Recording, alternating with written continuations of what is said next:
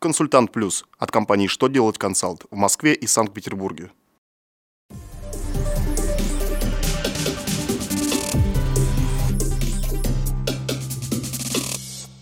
Добрый день! Для вас работает служба информации телеканала «Что делать ТВ» в студии Кристина Альшевская. В этом выпуске вы узнаете, как считать период неуплаты налога, за который начисляются пени, как будут взыскиваться небольшие штрафы, какую статью расходов первым делом сократили россияне. Итак, о самом главном по порядку.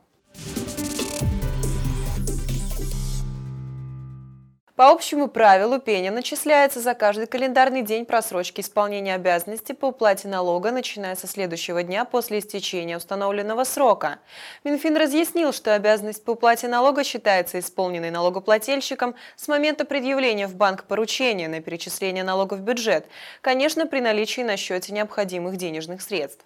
Поэтому в день уплаты налога просрочка исполнения такой обязанности отсутствует. Соответственно, начислять пени за этот день не нужно. Министерство юстиции подготовило законопроект, в данное время находящийся на антикоррупционной экспертизе и ожидающий направления в парламент. Чиновники предлагают внести поправки в КоАП РФ и федеральные законы об исполнительном производстве, упростить процесс взыскания административных штрафов и разгрузить исполнительную службу.